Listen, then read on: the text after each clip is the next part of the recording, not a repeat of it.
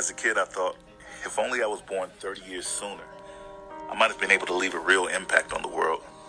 I was enamored by things like the civil rights movement, the South African apartheid struggle, and other international movements for independence from European colonialism.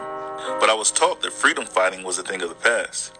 Having overcome Jim Crow segregation, this country had finally realized its promise of liberty and justice for all.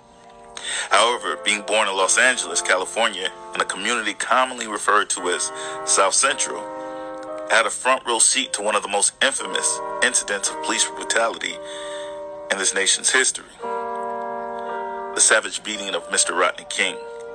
At eight years old, I, I didn't understand what I was seeing.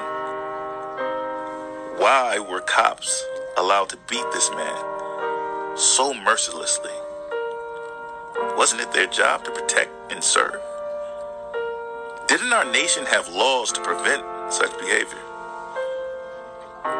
About two weeks later, uh, five miles from my childhood home in Leimert Park, a 15 year old black girl named Latasha Harlins was shot in the back of the head by a liquor store owner who suspected her of shoplifting. Being raised in a gang culture had grown accustomed to violence, so the murder of Latasha and the beating of Mr. King weren't completely unsettling. But I was also familiar with the concept of crime and punishment. In fact, the criminal justice system had managed to incarcerate for a period of time every adult male figure that I knew, and more than a few of the kids I knew as well.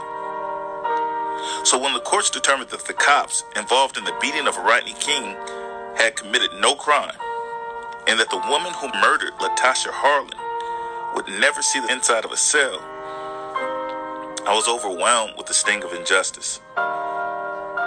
Over the years, I've grown intimately familiar with that feeling, as most of us have. Far from any illusion of liberty and justice for all, our nation boasts the deadliest police culture in the modern world. There is no nation that kills and incarcerates more of its citizens, period. This reality is buttressed by a judicial system that is neither blind nor just. Decades of research have shown emphatically our criminal justice systems allow whites to quite literally get away with murder, particularly when their victims are black. And conversely, our courts jail, sentence, and even put to death blacks and Latinos at rates some double, some triple those of our white counterparts. I wasn't born during the civil rights era. I was born in 1983. I was born in a nation infatuated with guns and violence. A nation whose schools are falling desperately behind the international standard, more pathetically so in the inner city. I was born in a country where a woman's white neighbor could choke her black eight year old son and not even be charged with a crime.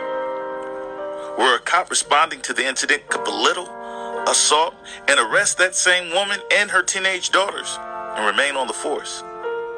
A country where a police officer can aim his rifle at a car full of teenage boys headed home, posing no threat to anyone, and unload multiple rounds, taking the life of a 15 year old, and remain free.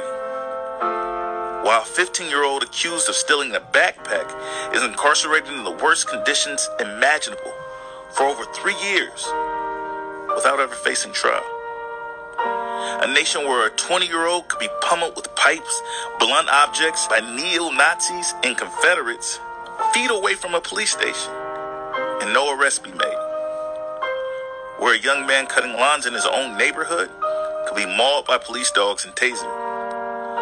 I was born to take on these very real, very relevant, very contemporary fights for freedom and to show others how to do the same. This is our era.